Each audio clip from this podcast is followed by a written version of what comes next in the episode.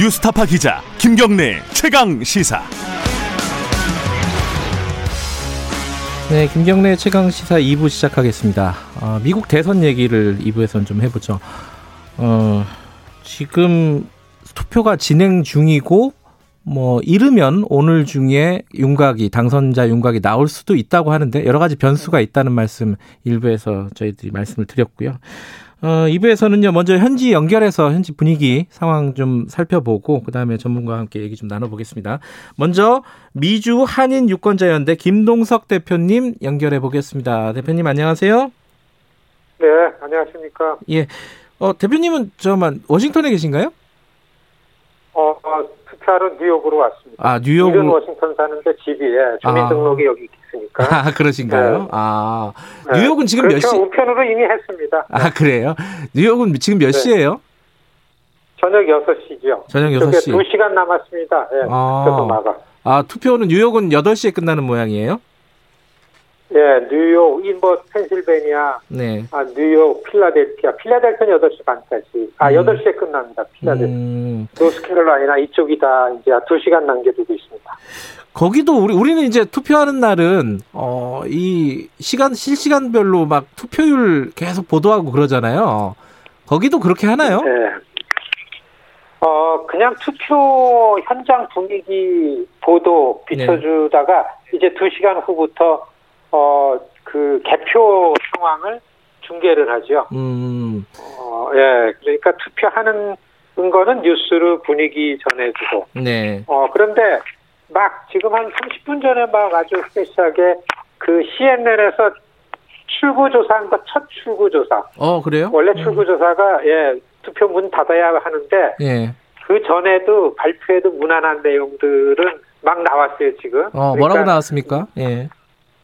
세 가지 출구조사 발표 나왔는데 예. 가장 중요한 이슈가 뭐냐 예. 물어본 거예요. 예. 모두들 코로나 바이러스 이 전염병 상황이 제일 중요하다. 그거 가지고 투표했다 그러고 예. 두 번째는 트럼프 대통령이 대응을 잘했냐 못했냐. 예. 절대적으로 대통령 역할 잘 못했다라는 게 예, 나왔고요. 그 다음에는 지금도 논란인데 마스크 쓰는 거 꼭 써야 된다고 생각하느냐. 아, 그것도 한 65 내지 70%꼭 써야 된다. 음. 그리고 개인 인 마음대로 해야 된다가 한 20몇 퍼센트 나오고, 이게 세 가지 출구조사 첫 발표됐습니다. 음. 방금 나왔습니다. 그러면요, 그런, 그, 뭐, 마스크가 대선의 이슈가 될 정도였으면은, 이 트럼프 대통령한테서 좀 불리하게 돌아갔다, 이렇게 보면 되는 거 아닌가요? 아, 지금 첫 출구조사 나온 걸로 봐서는 네. 그 그렇게 볼 수밖에 없죠. 음흠. 어 그렇지만 네, 그렇지만 이, 이 트럼프 지지층이 이 몰려 있는 이게 네. 지금 이 출구조사가 사실 4년 전에 되게 엉망이었습니다. 그래서 아무도 네. 안 하니까 이번에는 언론사들이 같이 컨설시움을 만들어 가지고 네. AP하고 박스뉴스가 같이 하고 네. CNN, MBC, ABC, CBS 같이 하고 해서 CNN이 지금 그렇게 음. 발표를 한 겁니다. 예. 약간 갈리죠. 예. 네. 근데 통상적으로 보면 아까 이제 그쪽 뉴욕 같은 경우 8시에 저녁 8시에 어, 투표가 끝난다고 말씀하셨는데 끝남과 동시에 뭐 출구조사 발표가 진행이 되고 이렇게 됩니까? 우리 같은 경우는 그런데 미국은 어떻습니까? 그렇습니다. 뭐 미국이 큰 나라니까 예. 시차가 있잖아요. 예. 서부는 1시간 여기랑 차이 나고 또 캘리포니아는 3시간 차이 나니까 예. 출구조사가 각 주별로 단위로다가 실시를 했으니까 예. 아마 각 주에서 어느 주에서 실시한 출구조사 음. 결론이 이렇다 이렇게 발표할 거라고 보여집니다. 음. 그러면은 대략 윤곽은 어 미국 시간으로 오늘 이게 11월 3일 어 나오게 되는 건가요? 지금 상황은 어떻습니까? 아, 윤곽은 사실 제일 그 초미의 관심사가 아, 그 플로리다입니다. 예. 네, 플로리다. 만일에 한국 시간으로 그 낮 12시 좀 지나면은 음. 네, 낮 12시 지나면 플로리다 개표가 한 3, 4시간 되면은 어, 바이든이 이기느냐, 트럼프가 이기느냐, 그 격차가 어느 정도 되느냐. 음흠. 플로리다는, 플로리다는 오늘 현장 투표한 거하고 네. 우편으로 투표한 거를 구분해서 발표하지 않습니다. 아하. 오늘까지 발표만 안 했지 우편으로 들어온 거를 플로리다만 다 발표할 준비를 끝났습니다. 아, 개표를 그러니까 해버렸어요, 그거는? 어. 아니요, 발표를 안 하고 카운트를 했죠. 그러니까 개표, 개표를 해놨, 해놨군요. 예. 그렇죠. 예. 다른 데는 절대 그 우편으로 온 거를 뜯지를 못하게 법으로 돼 있습니다. 투표소 문을 닫고 나서야 되니까 네. 그거는 앞으로 뭐 시간이 많이 걸리지만 플로리다는 그러니까 플로리다는 한 11시, 여기 시간으로 11시, 한분 오후 이제 12시 넘고 1시 정도 되면은 음흠. 누가 이기게 되냐 윤곽이 이제 드러나면은 네네. 만일에 2, 3% 이상으로 바이든이 이겼다 그러면 이번 선거는 이제 끝났다 이렇게 봐도 된다 전문가들이 음흠. 그럽니다. 워낙 큰 주기 때문에 예. 플로리다 29명 아, 네. 어, 투표인단 선거인단이 29명이군요. 음. 그렇죠. 예. 뉴욕하고 같습니다. 예, 그 플로리다의 결과를 오늘 우리 시간으로 점심 무렵 점심 좀 지나서 오후에 알게 되면은 대략적으로 예상은 가능해질 것 같다 이런 거네요, 그죠? 그 시간에 이제 음. 얼만큼 지느냐 아니면 음. 자기가 좀 이기느냐라고 하면 트럼프가 이제 펜실베니아가 또 그 현장 투표 결과가 개표가 나오게 되죠. 예. 우편 투표는 펜실베니아는 3일까지 있다가 이제 예, 그 들어오는 것까지 예. 우편으로 들어오는 것까지 합산을 하니까 네. 현장 투표는 트럼프가 유리하고 예. 우편 투표는 조작 부정의 가능성이 있기 때문에 문제를 제기했기 때문에 네네. 트럼프 대통령이 아마 저 플로리다에서 어 결과를 가지고 펜실베니아에 나오는 걸 보고서 음. 그때서부터 뭔가 조치를 취하지 않을까 음. 이 총리의 관심사가 여기에 있습니다. 근데 지금 이제 트럼프 대통령 같은 경우에는 조기에 자기가 어, 분위기 봐갖고 승리 선언을 해버리겠다 뭐 이런 얘기들도 나오고 있고요. 이래가지고 그 지금 개표 이후의 상황이 더 관심사예요. 이게 안정적으로 당선인을 뽑을 수 있는 건지 아니면 계속 이렇게 갈등 상황이 오래 지속, 지속될 수밖에 없는 건지 어떻게들 예측들을 하고 있습니까? 전적으로 그 이 트럼프 대통령한테 달려 있다고 봅니다. 음. 왜냐하면 미국 시민사회, 특히 미국 지식인사회 당황하는 게 예. 현직 대통령이 유력한 후보인데 예. 국민투표에 불복하겠다고 할 때에 어떻게 할 수 있는 도구가 없습니다. 아. 미국의 법은 네, 평화적인 권력 이양 상식선에서 그걸 전제로 만들어졌기 때문에 네. 그렇기 때문에 트럼프 대통령이 무리해서라도 대법원 정원수를 채운 거 예. 채우게 된 거죠. 예. 그러니까 지금 많이 시나리오를 보면은 예. 어차피 혼란이 오면은 네, 미국에서는 이거를 어떻게 논의할 구조가 음흠. 대법원 아니겠는가 이렇게 예. 되니까 트럼프 대통령이 어떤 입장을 취하느냐가 아, 관건이라고 봅니다. 그 지금 뭐 투표 과정에서도 뭐 총기 가지고 뭐 상대 지지자들을 뭐 위협했다. 그리고 뭐 사람이 다치는 상황도 벌어지고 했다던데 이게 투표가 끝나고 개표가 벌어지면은 개표가 진행이 되면은 이런 좀 더 더 큰 규모의 어떤 폭력 상황 어 그리고 폭동 뭐 이런 것들이 우려된다 이런 얘기들 많이 하던데 진짜 그 정도 상황입니까 지금? 그렇죠. 사실 지난 여름에 Black Lives Matter라는 인종 네. 시위가 한 두 달 동안 아주 어마어마했습니다. 네. 그러니까 그때도 그 인종 시위의 전선이 사실 보면은 트럼프 지지자와 반 트럼프하고 싸운 거였었습니다. 네. 이번 선거 때에 이런 그 충돌이 일어나면은 똑같은 내용으로 대치가 되는 거거든요. 네.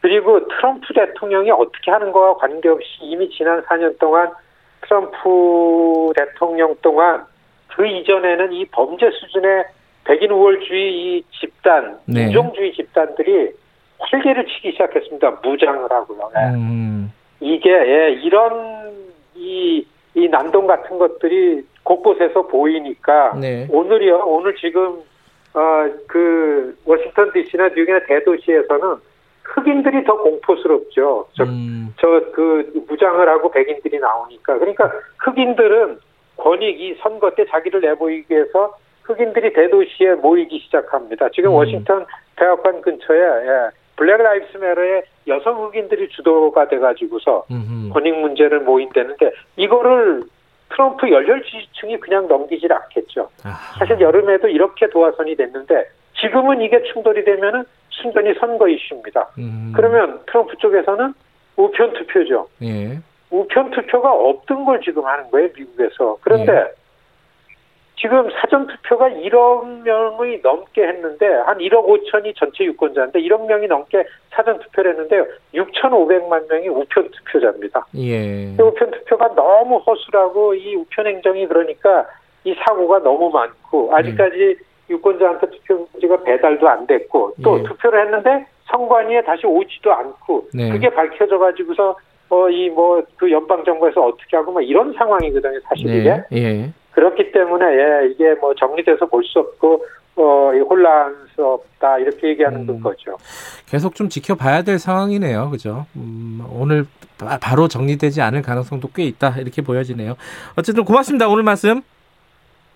네, 고맙습니다. 미주 한인 유권자연대 김동석 대표님이었고요. 바로 연결할게요. 어, 국방대 정한, 정한범 교수님과 함께 그 미국 대선 좀 분석을 해보죠. 교수님 안녕하세요.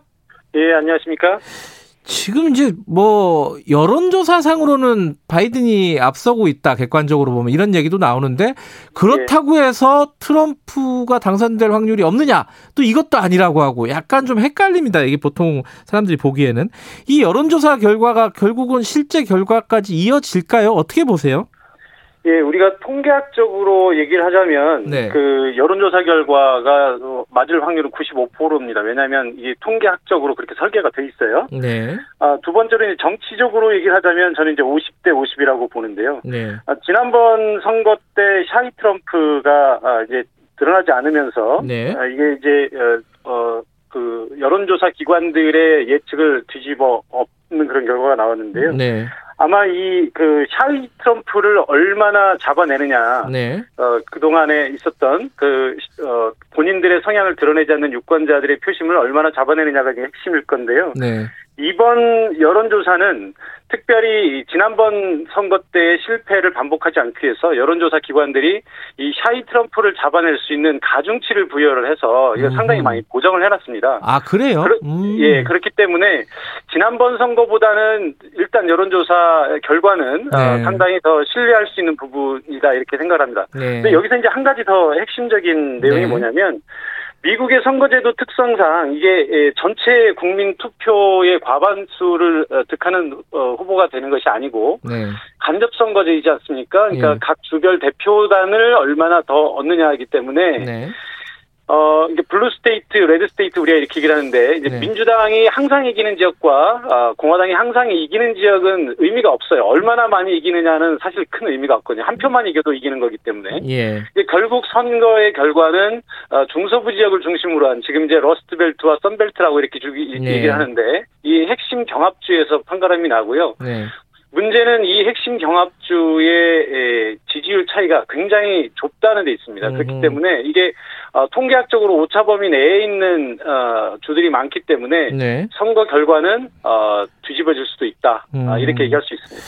아까 그 김동석 대표 같은 경우에는 플로리다가 우리 시간으로 오늘 오후쯤에는 대략적으로 윤곽이 나올 것 같은데 그걸 보면은 대체적으로 윤곽을 파악할 수 있겠다 이렇게 얘기를 했어요. 교수님께서는 플로리다 말고 다른데 눈여겨서 개표 상황 보면서 눈여겨 봐야 될 곳은 어디라고 보세요? 저는 이번 선거에서 가장 그 어, 흥미로운 지역이 한 세 군데 정도 생각을 네. 하고 있는데요. 첫 번째는 이제 텍사스, 네. 두 번째는 플로리다, 세 번째는 펜실베니아를 얘기를 할 수 있습니다. 음, 네. 아, 아까 제가 어, 전통적으로 민주당 강세 지역, 예. 전통적으로 공화당 강세 지역은 우리가 볼 필요가 없다고 말씀을 드렸는데 예. 어, 이러한 그 민주당 강세 지역 예를 들면 캘리포니아나 뉴욕 같은 데는 항상 민주당이 이깁니다. 네. 어, 근데 이제 텍사스가 미국에서 두 번째로 큰 주인데 네.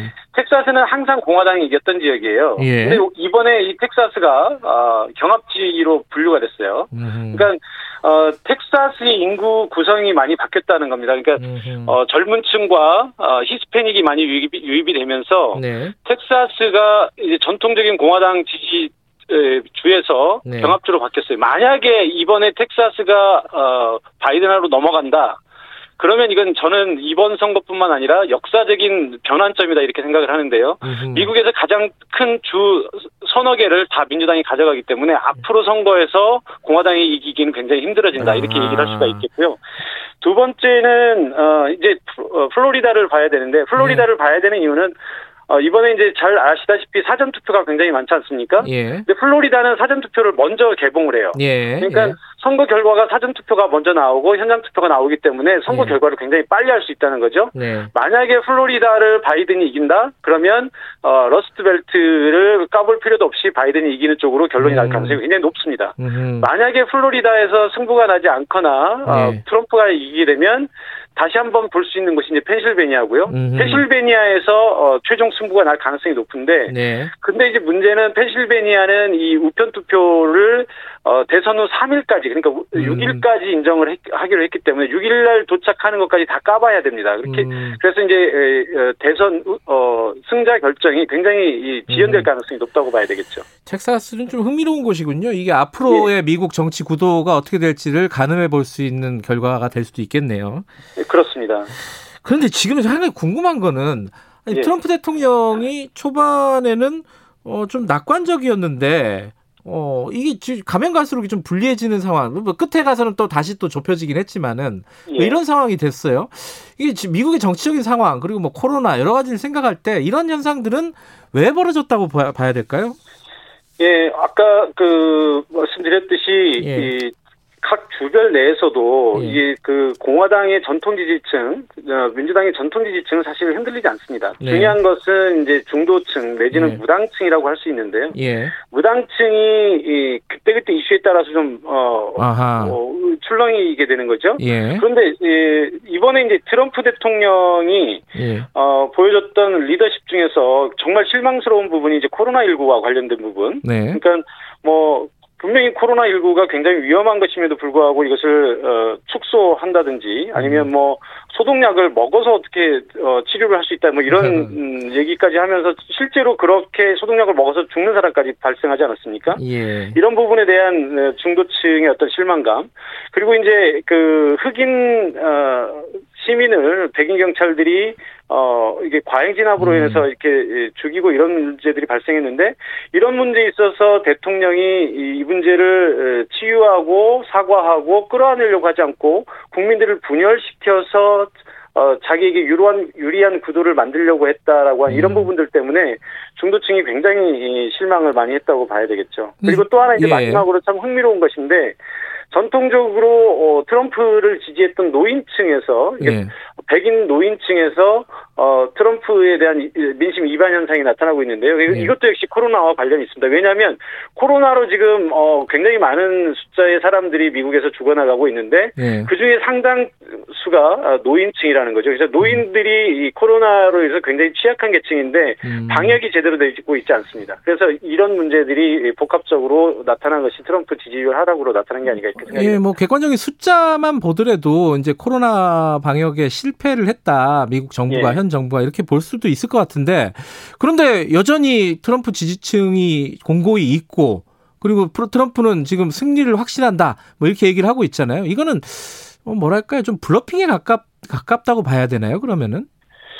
어, 일단 그 지지층들을 결집시키기 위해서는 내가 진다라고 하면 지지층이 투표층에 투표장에 음. 안 나가겠죠. 네. 네, 무조건 이긴다고 얘기할 수밖에 없는 거고요. 예. 또 특히나 이제 선거 어, 이 과정이 지금 굉장히 경합을 하고 있기 때문에 더더욱 네. 어, 그렇습니다. 그리고 어, 트럼프 대통령이 이제 그동안 사전투표, 우편투표에 대해서, 어, 네. 어, 이게 굉장히 신뢰를 하지 않고 이것은, 어, 사기다. 뭐 이렇게 얘기를 해왔기 때문에 어 혹시라도 투표 결과가 지더라도 예. 만약에 이 우편 투표에서 어떤 문제점이 발견된다면 그것을 빌미로 해서 어 선거 결과를 인정하지 않고 승복하지 않, 않을 그런 가능성도 있습니다. 그렇기 음. 때문에 어 트럼프 대통령 계속 본인이 우위에 있다 이렇게 예, 주장을 하고 있는 겁니다. 알겠습니다. 뭐 오늘 좀 정리가 됐으면 좋겠는데 그건 뭐 희망사항이지 네. 어떻게 될지는 뭐 예측이 아직은 좀 명확하지는 않네요. 그죠? 그렇습니다. 예, 여기까지 듣겠습니다. 고맙습니다. 예. 국방대 정한범 교수님이었습니다.